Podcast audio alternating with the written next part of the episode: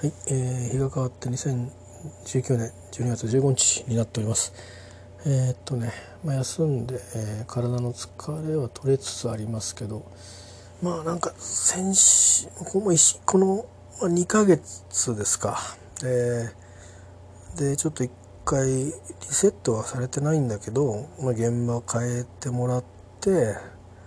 えー、ねうんでまあその嫌がらせあってからですからね。それこう移動でこけて 嫌がらせでこけてと。で今週は今週でちょっといろいろなことでバタバタとしながらまあ割とぐさぐさと刺さるようなものも抱えつつうんね、そういう「すいません何もできませんでした」みたいな感じで報告なりをしに行きつつでまあね中で意図せずちょっとした摩擦に遭遇したりなんかしてすっかりくたべちゃいまして。ね あのいやなかなかねこれ回復のなんかあのなんていうのかなベースを作れないですね。最初の2週間ぐらいはあ案外うまくいけるかしらって思ったし先週半ばぐらいまではねこの変なイベントの話が出るまでは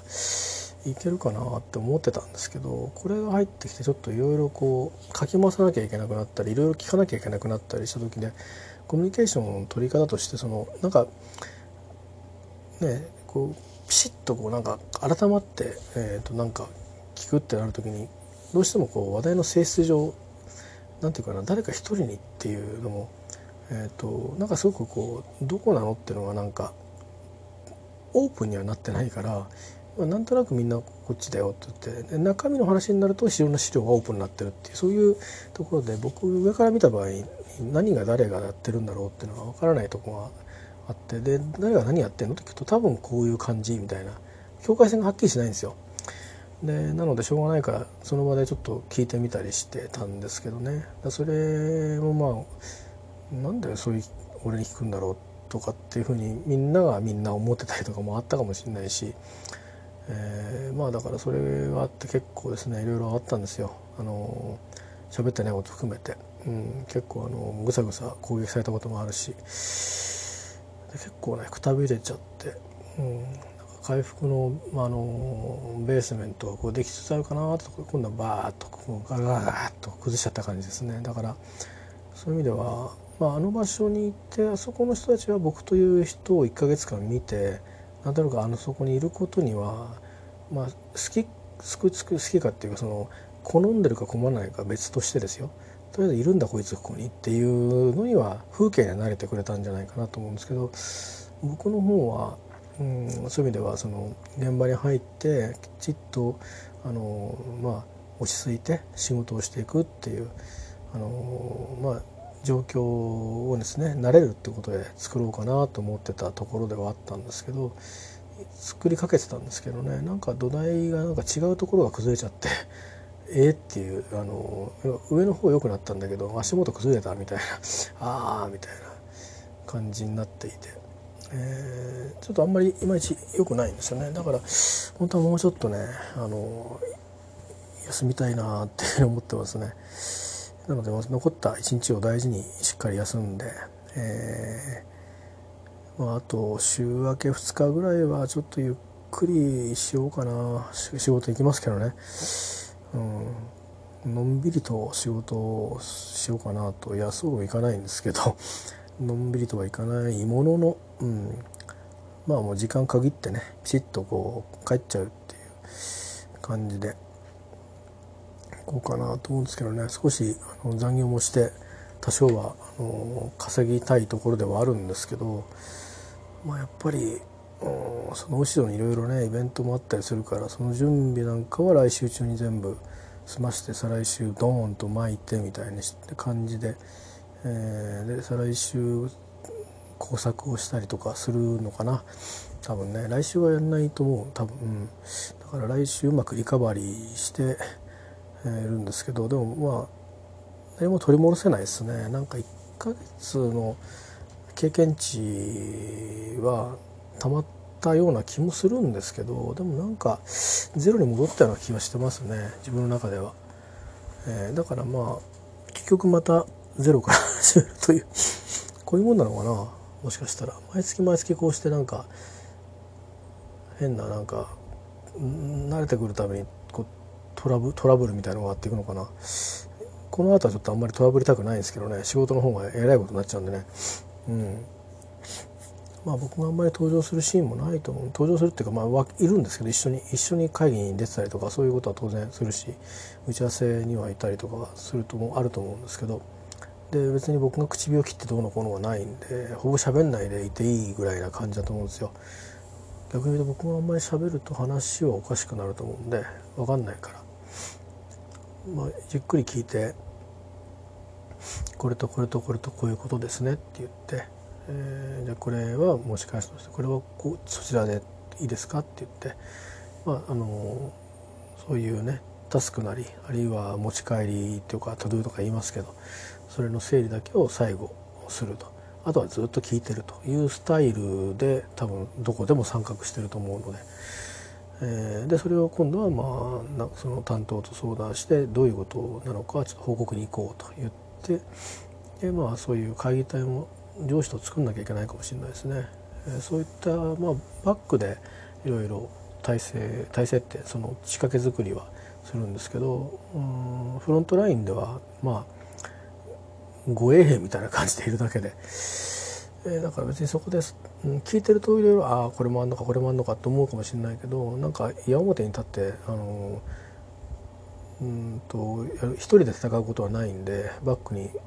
いっぱい上司だけも使使ってで他の先行してるチームの知見も使って、えー、っていうふうにしてやっていかないといけないしまあ上役にお出ましいただくことも多分あると思うんで、えーまあ、それはそれでやっていくと。それから体制の話になってくるとまあ人のね人事的な話になってくるとそれはもう、まあ、相談はしますけどどうしてくれるかもうお任せするしかないと思ってるんで。多分そのいろんな修練していくと大体まあこういうことこれとこれとこれはこういうことってやるしかないんだなっていういうことになったらばそういうことだしでそれについて該当する人に説明するかどうかいやその誰がいいのかっていう人選も含めて、えー、お任せするしかないと思うんですよね。ただ意見は出せって言われるとは思うのでうんこの領域は誰がやってるのかと。っていうことについてでただうんここの部分丸ごといなくなられると困るんであのうんそうですねあのなんていうかこの人でもできるんだったらこの人とかっていうことはあるかもしれないですね。えー、それをどっちがいいのかはそのそのまあ人事的な措置っていうのは僕の方では分からないこともあるのであのそっちもそういうところを見ていただいて決めてくださいと決めていただけたらありがたいですと言って復元をしてあとは託すっていう感じですかね。その先その先にあの本人の希望を聞くかどうかっていうのはそれはもう僕は追えませんと言ってお断りしようと思いますね。それは入るとあの現場で待機しててというと人事は経営がやってるっていうふうにしないと絶対に持たないですからねこれは。あのそういうものなんですよ。あのねそれをあの、うんと、経営職じゃなくてその現場のリーダーがやってるとやっぱり周りはこうあんまり気持ちのいいもんじゃないし疑心暗鬼になりますよね、まあ、当然かかってんだろうなったら分かっててもそうなのかと思うと、うん、あのそれは混乱しますからね人心が。だからまあ私実際にもそういうふうにして区分けをさせさせてもらいたいなと思ってますけどね。まあ、ちょっとそのボスが変わっちゃうんでねどういうボスなのかちょっと分かんないんで動きがょっと今のボスが動きが良すぎるんで、うん、そこがあとまあ、うん、どういうタイプの人なのかちょっと分からないんで分かりませんけど、まあ、そこはまあ僕の直上のあのご役にも任しちゃおうと思ってますけどね、まあ、そんなこともあって1月以降は最初スタートすればねあのなんかいろいろいいんですけどなんかうん、全然今度はストレスなりあのストレスの質が変わってくると思うんで仕事のストレスになっていくと思うんで、まあ、健康的なストレスだと思うんですよ。ある意味。っていうか普通の普通のストレス。今は人間関係のストレスなんでこれが良くないですね。これは、えー、なかなかこれはもう自分では自分のことを鏡のように見えないから多分いろいろこうなんかいろんなことがちょっと腹にあのなんか引っかかるとこあると思うんですよね。なんか喋り方とか含めて。あのなんかちょっとなんか嫌だなそれっていうのがあるのかもしれないしいろいろね。あのタイミングとか含めて、えー、それからまあなコミュニケーション取り方のスタイル含めてね。毎回改まってはやってないので改まってやる場合もありましたけどそれは内容はちょっとあのまあまあ折り入ってっていう話の時に。あとはまあそんなにあのその場でみんな皆さんも他の方も聞かれてるんで、いいのかなと思って聞いてるんですけどまあ人によってはそれが「いや君とは嫌だよ」っていうのはあるかもしれないんでね、まあ、難しいとこなんですけどね。はい。さてえー、っとまあそういうことでちょっとリステットがかかっちゃってすっかり休んでないっていう感じなんでまあちょっと気分転換っていつもやってますけど えー、っとうんあのちょっとね置いといたやつ。このバンドのなぜかあのエイティスの話をしてた時に、えー、私もブリティッシュのエイティスですけども避けてたあというか置いといたやつですね、まあ、このバンドのことを言い出すとたくさん切り口あるんで何度もやるかもしれませんけど、えー、今日はカルチャークラブですね。ちょっとこう YouTube で、えー、フォローアップしてみたいと思いますね。まずはね案外みんなこれ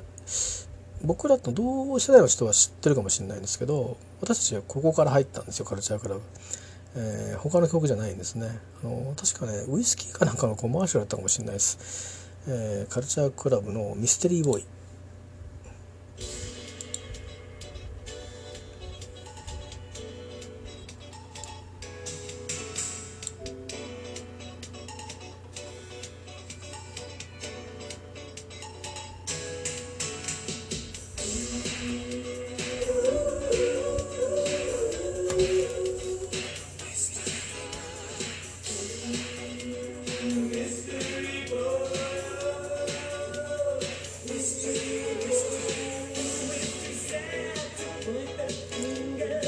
曲はね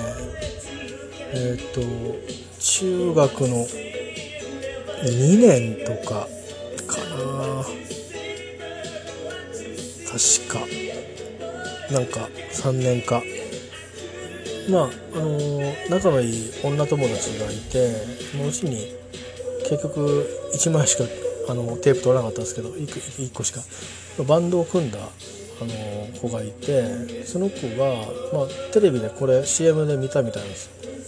でまあこれカルチャークラブっつって。でなんかそのこの時にまあ多分8ビートギャグのあの漫画が載ってたなんだろうロッキングオンじゃなくてえっ、ー、となんだろうな音楽雑誌があって。でそれなんか見るとその割とまあ今だとほらワン今っていうか数年前かもワンダイレクションとかあったじゃないですか。あんな感じでこういうブリティッシュのデュラン・デュランとかあのカルチャークラブとか載ってたみたいででこのボーイ・ジョージがねあの可愛いって言うんで、えー、でアルバムも買ったからっつって聴くみたいな感じで貸してくれたんですよ。であと、うん、もうよく仲のいいねあのこの間台風15号の時に話しましたけどずっと友達のあのウルトラボックスを僕に教えてくれた子がね「ミステリーボーイも聞いたか?」みたいな。それはテレビの CM で「見ろ見ろお前いいぞこれ」とかって言ってもう教えてくれてて、まあ、これもだから人から聞いて知ったっていう感じでしたね。でこれ僕が初めてだったんですよね。次はこれですね。実はなんか最初にシングルカットしたのはこの曲だって聞いたことがあります。Uh, culture club. I'll tremble for ya.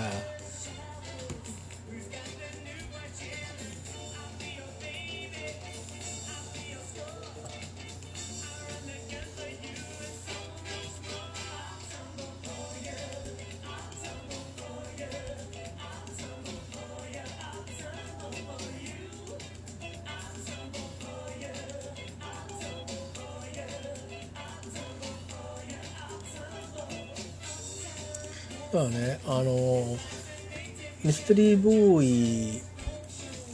も同じのも入ってたのかな？ちょっと別のだったかどうか分かんないけど多分入ってたと思うんですよ。でこの曲も入ってたと思うんですよね。え、でなんか次のアルバムが一番爆発的に売れてるはずなんですよ。あのー、なんだろう。だから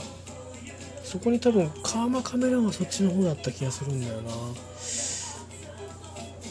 でもね1枚目は1枚目とかどれが1枚目か分かんないけど僕が初めて見たアルバムはあのいわゆるボーイ・ジョージのあのあのねポップな格好がボーンと出てるんじゃなくてもうちょっと落としめの感じのジャケだった感じがしますね。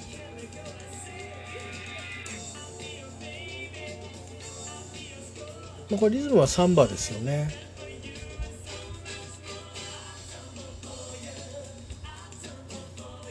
まああのー、なんていうかな。え、っとイギリスってもともとなんかレゲエの、あのまあ、ジャマイカとつながりがあるのでジャマイカっていうかカリブとね。だから、あのそういうリズムが入ってきてるんでこれもサンバなのかなんかメレンゲみたいなね、ちょっとラテン系のラテン系っていうか、うんまあ、カリブも含めたそっちの方のリズムみたいのがこう混ざってるんですよね。カルチャーとしてね。まあ、楽しく来ますね。最初分かんなかったですね。中学の頃かな。これ高校だったか。高校は来日した時だから多分うん中学の時聞いたのかな。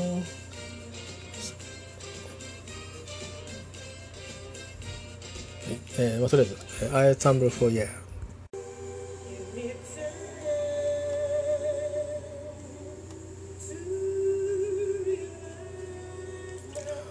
これがまあ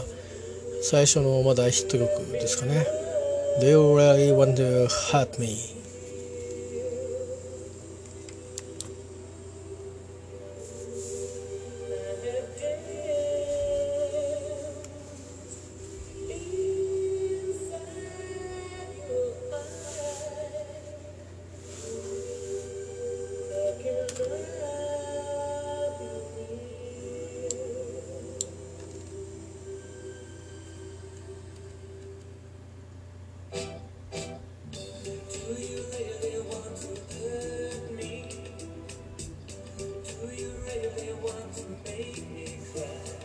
さん聞いたことはある方が多いんじゃないですかねなんか特にコマーシャル流れたとかいうことではないんですけど多分その頃もうラジオとかそういうのでよく多分流れてたと思いますし今はまたこの数年間のその 80s リバイバルって言われてる中で日本でもねそういう番組で多分取り上げられてることが多いんじゃないかと思います。まあ、一つのそうですねあの時代のいろんなその人たちがいたんですけど、まあ、ポップアイコンの一人だったと思いますね。カルチャークラブしかもボーイ・ジョージっていう人がね。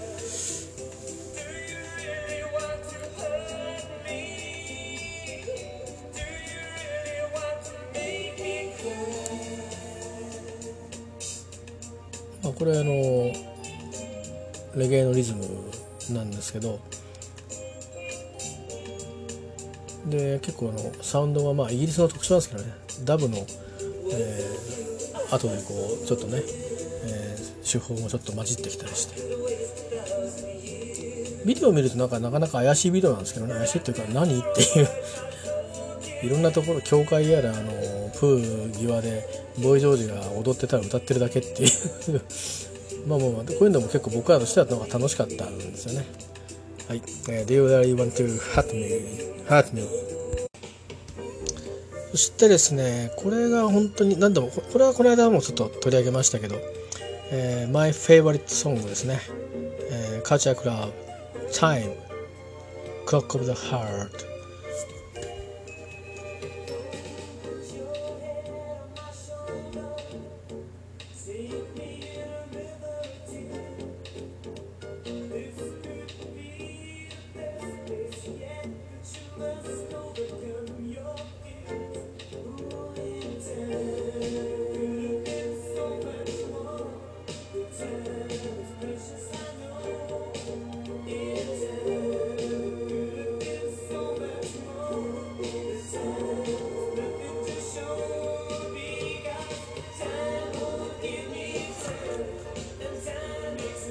サビなんですがえー、っとねあのちょっと誤解を恐れずに言うとですね僕はこのビデオの中のボーイ・ジョージに恋をしましたね。なんでだろう分かんないんですけど。その後ねもう今のボーイ・ジョージなんてもうヒゲ面のおっちゃんなんですけどね。なんかねこのタイムのビデオの時のボーイ・ジョージはなんかなんか好きだったんですよ。えー、まあ男なのか女なのかこう境目が分かんなくて。でまあ結構ねなんか幸宏さんとかラジオで「ボイ・ジョー頭でかい」とかつってからかってましたけどまあ、そういうの全然気にせずよく考え確かにで顔長いなみたいなのがあるんだけどなんかやっぱりこう化粧お化粧もねしてたりするしでまあ男性なんだけどでもその化粧があのハマってるんで多分でもこの頃はその大体聴いてる音楽とかもともとまあブリッツのああいうムーブメントもまあゲイシーンから出てきてるとこもあるんで何ていうかなこう自分たちのそのチューニングがねこうすごくニュートラルな感じだったんですよ。だしそれこそあの男の子女の子限らずボーイ・ジョージの好きだったファンが多かったと思いますよ。あのそういう意味で。今思うとね彼やっぱ歌うまいよなと思うんですよ。なんだけどまあこの頃はねどっちかっていうと容姿から入ってった感じが多かったんですね、まあ、僕はあの音楽から入ってったんで最初はね。ミステリーボーイからですから、まあね、この曲は結構好きなタイプの曲だったし、まあ、ビジュアルの中でのあの、まあ、彼というのか彼女というのか、まあ、そこそ今だと善意がいいのかもしれませんがあなかなかね魅力的だったです 今の彼はそう思わないけどねえー、なかなか可愛らしいんですよ。あの、そうだな若い頃のね松原千明さんっぽいんですよねあの顔の作りがとかし化粧が。まあ、今のね、あの、彼見ると思いっきり男っぽいじゃないですか。だから変わっちゃったけど彼って言っちゃいけないのかな。すごいって。はい、えー、タイムでした。まあこれも知ってる人多いかもしれないですね。僕らなんかはいやどうしたんだと思ったんですけどねこの曲聴いて。突然どうしたんだと思ったんですけど、多分でも自分たちが聴いてきたっていうか好きな音楽のルーツミュージックをこうやってたのかもしれないですね。よく聞くと別に純粋にカントリーではないんですけど、うん、カントリーもっとこう違いますもんね、えー、ま、本当にだからポップな音楽なんですけど。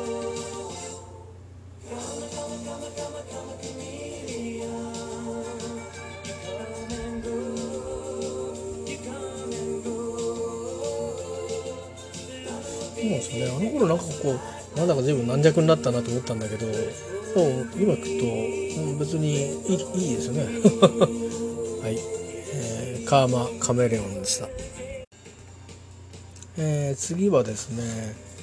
これちょっとアルバムが今ちょっとバラバラになってるかもしれませんけど「えー、Church of the Poison Mind、え」まあサビでもあの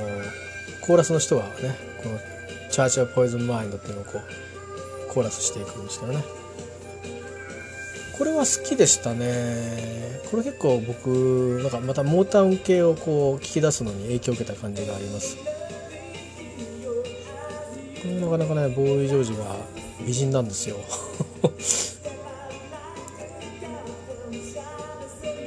いいなって思ってなんかこういう綺麗な顔に生まれてみたいもんだなと思った記憶ありますね。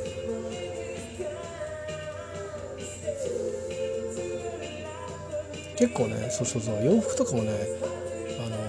まあ、ブリッツ出入りしてる頃はもっと違う格好してるんだけどいろんなビデオとかの中ではあのステージとかではもうちょっとこうゴテゴテな格好もしたりしてたりするし写真だと飾り付けが多かったりするんだけど割とこう、えーと、シンプルで可愛らしいシャツ着てたりするんですよね。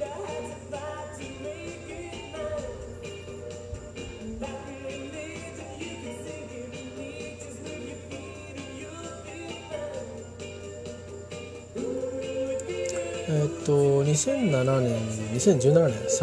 2年前ですかね、もう2年半前か。夏にあの家族でローン行った時に、まあ、自分が行ってみたかったその場所音楽関係の場所をですね、えー、まとめてツアーしてもらったんですけど個別にオーダーして。でそしたらあのこのボイ・ジョージとあのこの頃マリリンってねなんかマリリンマンソンじゃないですよ。あのマリリンっていうまあボーカリストいたんですよ。でイギリスだけかないう名前をかつ知られてたのは。でその人たちがなんかスコットって言って何なんだろうななんかこう食うや食わずでですねなんかこう暮らしてた場所があるっていうんでそこ連れてってもらいましたねそういえば。ここですよとかっつって。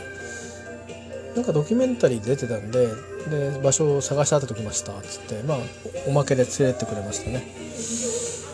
ちょっと今その話それの時のこと思い出しましたけどね、え、ブリッツ行った後だったかもしれないな確か。ブリッツかうんブリッツかなやっぱり。え、ブリッツ行って、えーと、アビーロード行ってなのかな。うんあとはアビーロード行く前にあそこも行ったのか。あのあのサームスタジオね。ただあのバンドエイドをとライブでバンドエイドを取ったサームスタジオに行きたかったんですけどもうあのそこがあの使ってなくて別の場所にあるっていうところまでちょっと終えてなかったんで一番新しいサーム行っちゃったんですけどその今もノッティンギルゲートにあるいやそこもノッティンギルなんですけどもっとこうちょっと一歩入ったところにあるんですね。あの青い建物が。今ちょっと建物変わっちゃったみたいですけど、まあ、その辺っていう跡地みたいのは今でも見れるみたいなんですけど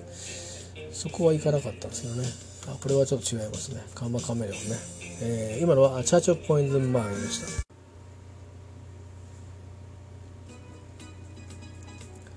でねこれはね3枚目のアルバムだったんじゃないかなと思うんですけどちょっと見よう。正確な情報はちょっとわからないですが、えー、これはあのカルチャークラブの「It's a Miracle」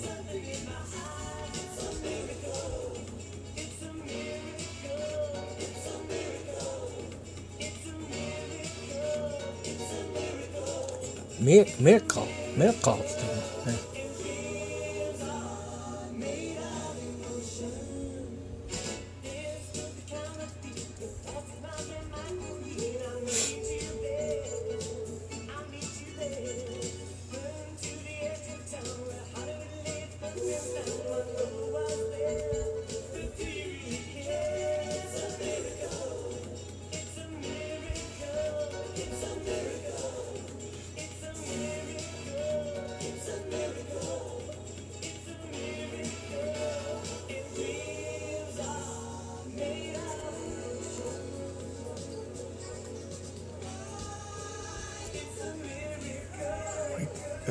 It's a Miracle でした、えー、次は、uh, Miss Me Blind これも好きですね。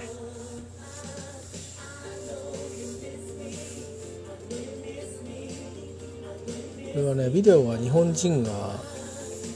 で日本人中国人なのかな？日本っぽいんですよビデオは。最後にあの日本語でのセリフもあったりします。ちょっと最後までは、えー、書けないと思いますけど。こ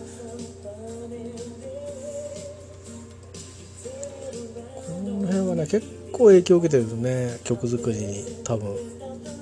自然に。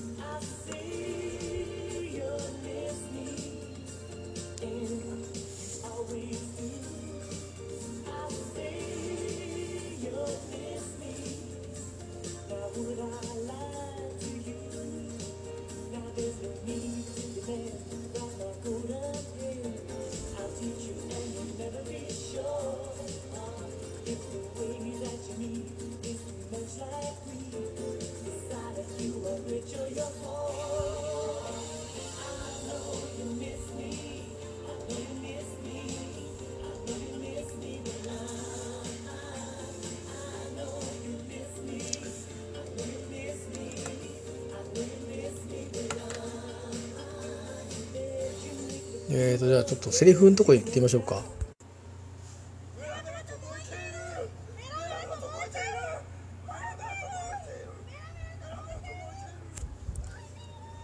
はい、えー、ということでねあのメラメラと燃えてるって言ってましたね。さあえっ、ー、とこれも多分ね同じアメリ入ったと思うんですけどね、えー、The War Song です。日本語入ってたと思いますねこれ。コーラスのとこ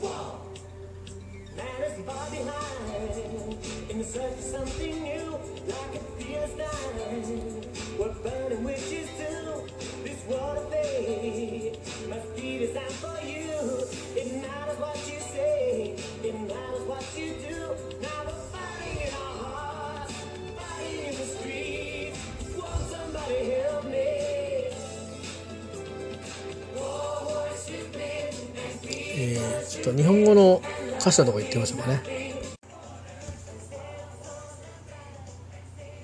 こんだけですね。もっとあった気したんですけどね。これもねちょっといつの時代かこの後はね僕あんまり追ってないんですよ。カルチャークラブ自体を。それなのちょっと分かんないんですけど、えー、とカルチャークラブで「ラ、え、ヴ、ー、ズ・ラ」っ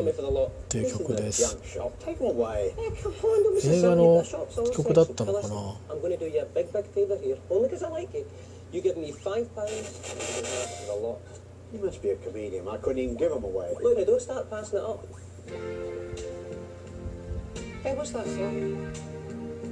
あビデオはこういう仕掛けになってるのか。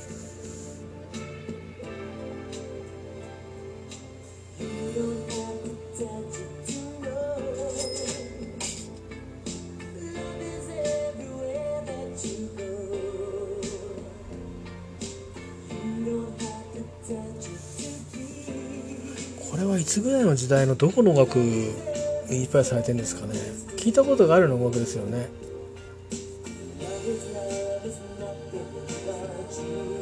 モータウンモータウンとかでもありそうですよね。意外にね。でも違うのかな？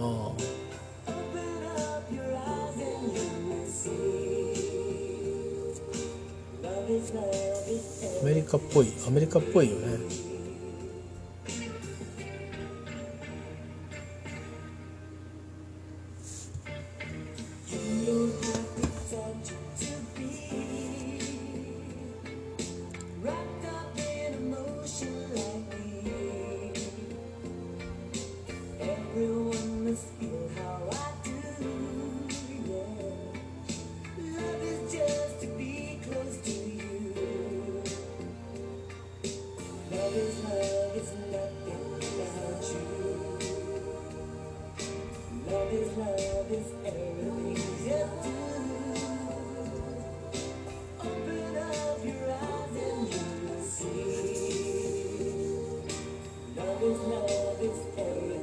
ビデオの中であのチャールズ皇太子とダイアナ妃のそっくりさんみたいに出てきましたけど、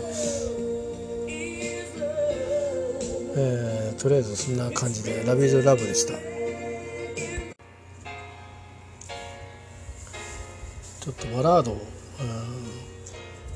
これ2枚目に入ってたのかな「Victims」っていう。えー、とちゃんと訳すと犠牲ってことですね。で図だから2人？3人？わかんないけど。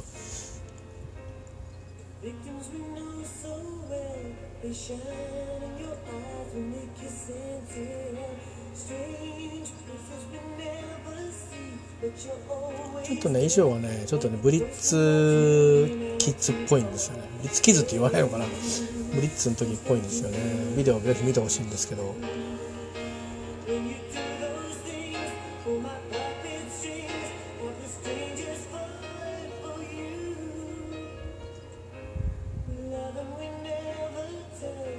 これ結構歌詞カードとか見ながら曲に合わせて歌ったりとかしたんですけど案外難しいんですよね。簡単に歌えそうで。やっぱりボーイジョージじゃないと歌えないっていう感じ。多分ソウル歌える人はねあの独特の節回しで歌えそうですけど。これってボーイ・ジョージの歌うソウルなんで独特なんですよね。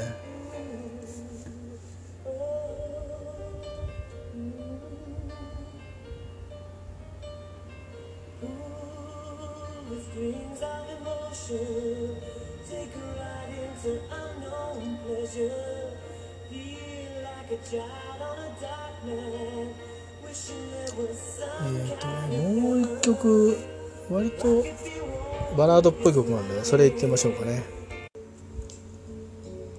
えっ、と結構これも好きで多分影響を受けてますねこれも「Mistake No.3」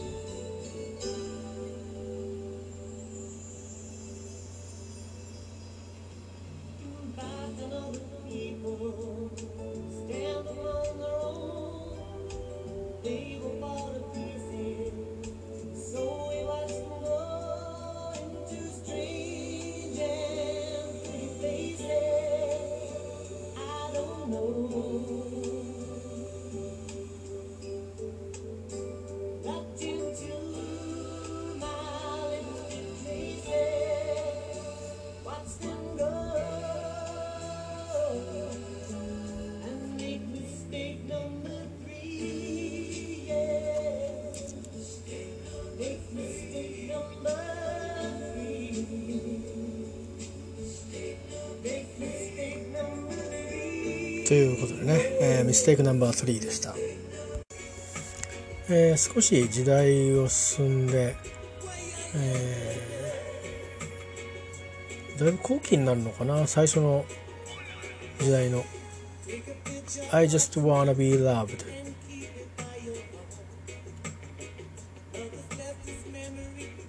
もうねボーイ・ジョージもあんまり化粧が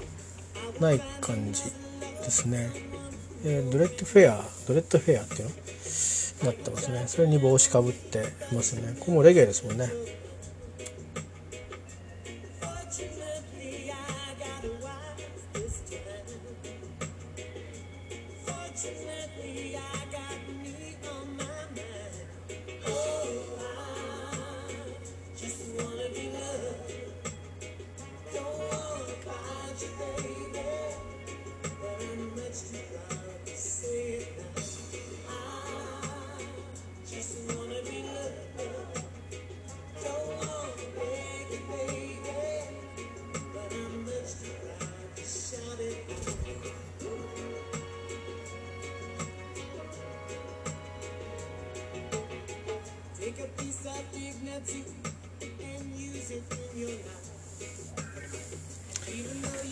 これいつぐらいなのかな？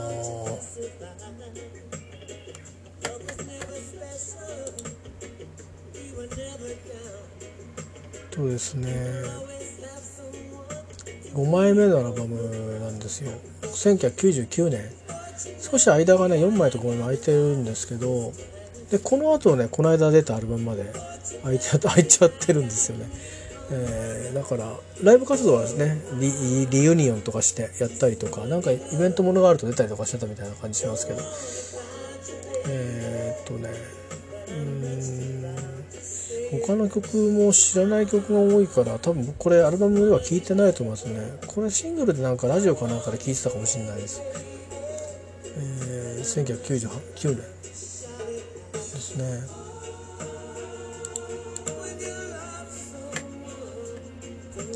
え、アルバムが「Don't Mind If I Do」っていうことみたいですね。えー、いうことでこの辺になるとあのー、最初のアルバムとかから3枚目ぐらいまではもうベスト10に入ってるしね。あの2枚目はもうナンバーワンだし。で2枚目はもうあれですね。アメリカでも2位っていう感じで。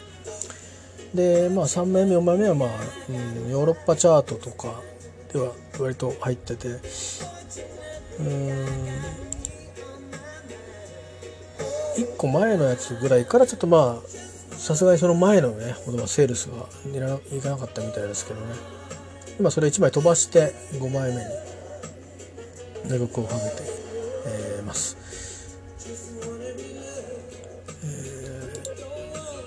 I just wanna be loved でした。なかなかこれ気持ちいいですよね。冬ですけどなんかあったかくなる感じがします。ではですね一番新しいアルバムからですね多分今年出たやつですけど、えー、でこれがクレジットがねちょっと変わったんですよ。カルチャークラブじゃなくてボージョージアンカルチャークラブになってますね、えー、ライフです。Stepped out of the darkness back into the light. ボーイ・ジョー自体がそうですねずっとなんかあの DJ とかやってたみたいなんですけどえっ、ー、と数年前にソロを出して、えー、でそれが割とこう UK とかで注目されてその前はねちょっとこう捕まったりとかしてね。あれ何だったんだろう。窃盗薬？どっちだったかな。なんかあの奉仕活動とかなんかやってましたよね、うん、でもう今もうこうひげでもひげを生やしててこう化粧はしてますけどね。もうちょっとなんていうかな。結構あのきついデコラティブなねあのメイクの場合が多いですね。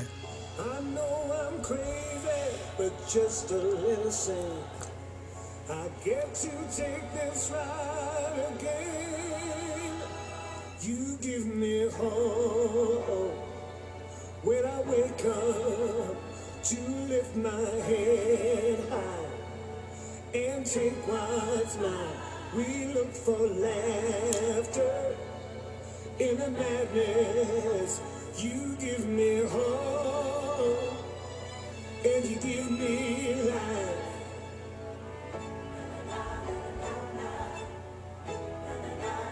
これなら確かにねバンドとしてのの曲っていう感じではない感じもしますがあでもビデオの中でスノーボーイジョージが出てきますね。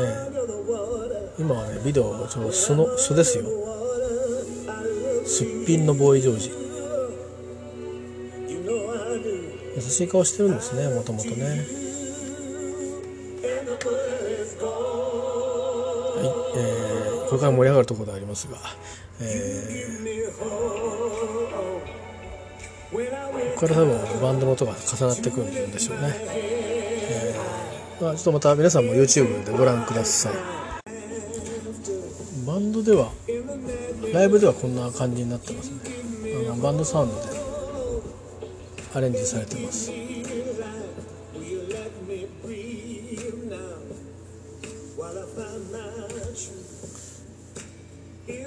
衰えないですよねボーイ・ジョージはね。キーはもしかしたら少し下がったかもしれないけどでももともとそんなに高くはないんですよね。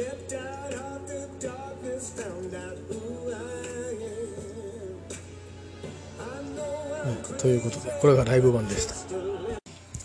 最初のシングルはねホワイトボーイだったみたいですね。それからさっきの僕最初に言ったミステリーボーイは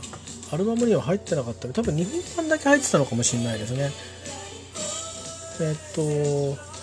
カラーバイナンバーズかなんかのアルバムのリーシュの時にボーナストラックで入ってたみたいです。ローマ字でなんかサントリーホットウイスキーなんとかって書いてある CM なんとかって書いてありました。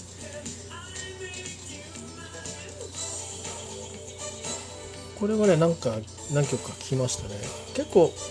僕の中でこれは結構 ABC と通底しててあこういう音楽なんだと思って。4人組だしね。全然違う風にこうアルバムの中の曲もだんだん変わっていきましたよね。1枚目も結構変わってだから「Do You Wanna Heart Me」とかって入ってるやつはもうあれは ABC の世界じゃないから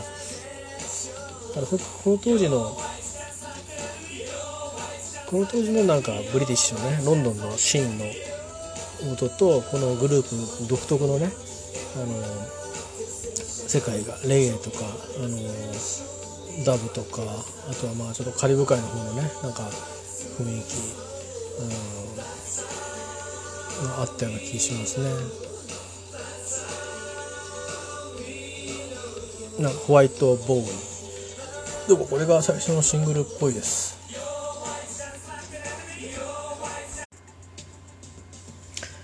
えっ、ー、と映画があってですねあのまあこのまんまなんですけど。ボイ・ジョージがその曲歌ってるんですよ「The Crying Game」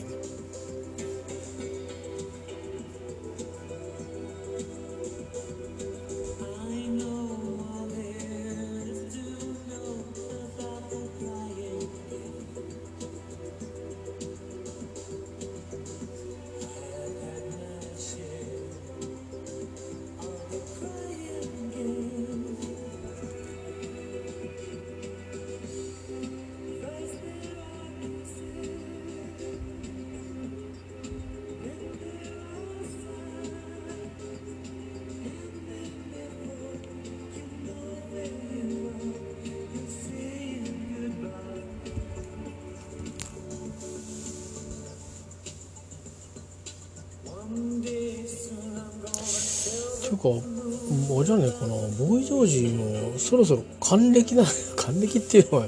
イギリスなのかどうか分かんないですけど。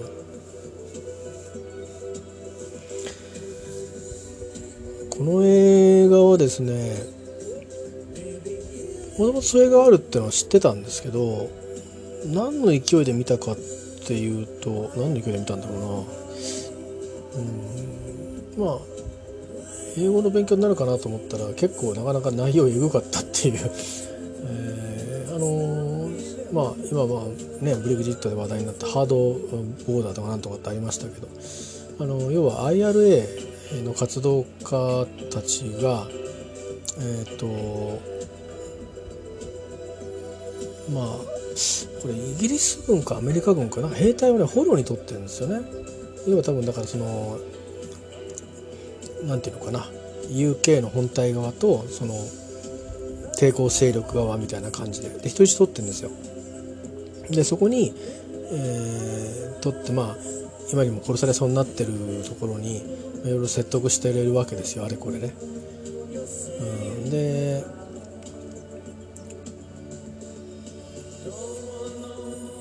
なんかこう見張りみたいな役やってる人がいてでその人とその兵隊が、まあ、その兵隊さんっていうのは実はあのあれなんですよね「グッドモーニング・ベトナムで」あのロビン・ウィリアムズの役のお付きの役をやってたあの、えっと、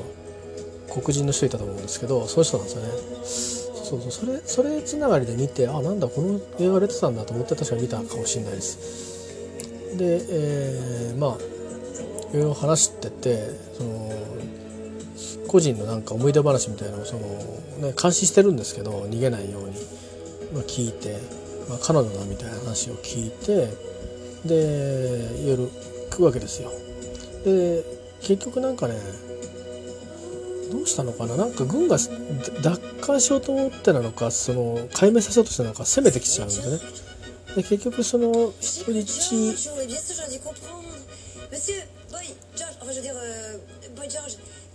人質はあのそこ亡くなっちゃってその彼だけがロンドンに行ってその彼女を探しそうとするんですよね。でまあ探して出会って、えー、会ってるうちにまあちょっとこういい仲に、えー、なってきた感じで、えー、実はまあ彼がまあ一応その体上は男性だと気づくわけですよね。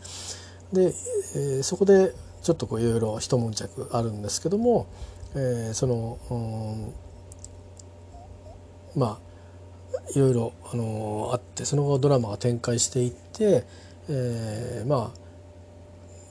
やっぱりそういうね組織が残っててロンドンでそういう、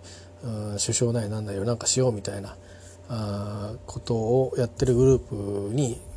入れって言われるけどいやもう俺は参加しないみたいななんかいろいろあって結局それをなんか阻止したのかななんかそのでその彼女というか彼氏というかまあそのパートナーですねその元その人質の元元カノ みたいなまあというかお店の子なんですけどお店って言うと別に普通のあれですよバーですよ、えー、変なことするお店じゃないですよ。でそれでまあなんか結局のとこ最後はあのあれなんですけどあのすごくちょっとそのその彼のすっとぼけたそのなんか対応だったかちょっと変なその予想想定外の行動が功を奏してそのまあいろんな偉い人たちが難を逃れてそのテロが失敗するっていう なんかそんな感じの映画でしたけどね、えー、まあそれでボーイ・ジョージがあのこのそういうね、えー、と映画まあこれは、まあ、ゲームも出てるわけなんですよね。映画のタイトルだって最後の方確か流れてた気がしますねあとこのメロディーはところどころ流れたかもしれないですけど案外シリアスでなんか案外ちょっと途中なんか多分理解できない人にはちょっと理解できない場面がいろいろあったりとかしつつなんですよねだ最初のところはやっぱりその IRA とかのことがわからないとちょっとこうただのなんか、うん、ギャングものに見えちゃうかもしれないんですけどね、えー、そのその辺の難しいところが。あのその彼自体はそっち側の IRA 側の人で。だけどその UK 側の方に行って、ね、しかもそのまあ体は男性心は女性っていう人にとまああ結局心をこうねあの気持ちを近づけてっていくという。まあ多分この、まあ、バックのメッセージにはやっぱりこう平和みたいなのがあるんだと思うんですけど見た目にはなんかねラブストーリーに見えちゃうんだけどそうそうバイオレンスもののさとあのラブストーリーみたいなウィズラブストーリーみたいな感じの見えちゃうんですけども。えー、まあそんなようなあの映画でしたあのもしあのなんかね今配信ものとかで映画たくさん見れますからね、えー、逆に言うと古い映画は配信ものでの方が割と探しやすいですもんねだって DVD とかも出てないでしょうし、うん、だしね一回見たらもう見ないかもしれないもんね だからあのそういう意味では配信っていうのは、まあ、映像に関してはやっぱり、うん、すごくいいのかもしれないのでスクラインゲームで良かったと思うんですけどね探してみてください。えーと、ではまあカルチャークラブではないんですけどまあこういう活動再開とかにもつながったと思うんですけどね時々活動再開をしてたんですけどこの曲をお送りしたいと思います。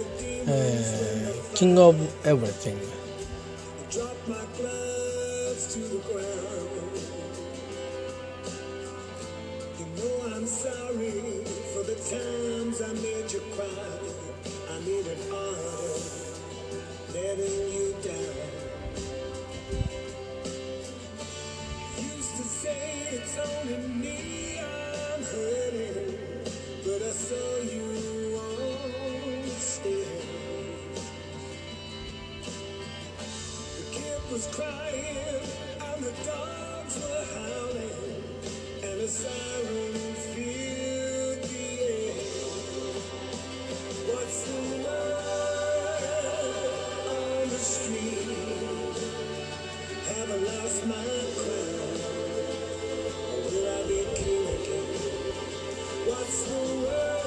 詞がねなかなかいいんですよ。なんかこうなんていうかな。絶望の中でこう希望を見上げてるみたいなそんな歌詞にも見える聞こえるしね。是非ね歌詞もねちょっとねこのアルバムの歌詞は結構なんか等身大のボーイ・ジョージいろんなことを通過したボーイ・ジョージがこうだから書けた歌っていう感じがあっていいですね。なんかギミックノーギミックで。ビデオもすごく良くていろんなところにこうまああのリアルに描いてるんじゃなくてやっぱりこう結構えあの演出が入ってるんですけどでどっかこう見てるとその色の使い方のバランスであのポジティブなメッセージをこう伝えようとしてるところも結構あってだけど全体にはしっとりした映像になってるんですよね。多分ロンドンのどこから撮ってるのかなっていう感じもする映像もあるし。ボーイ・ジョージの目つきなんかもなかなかいいんですよね。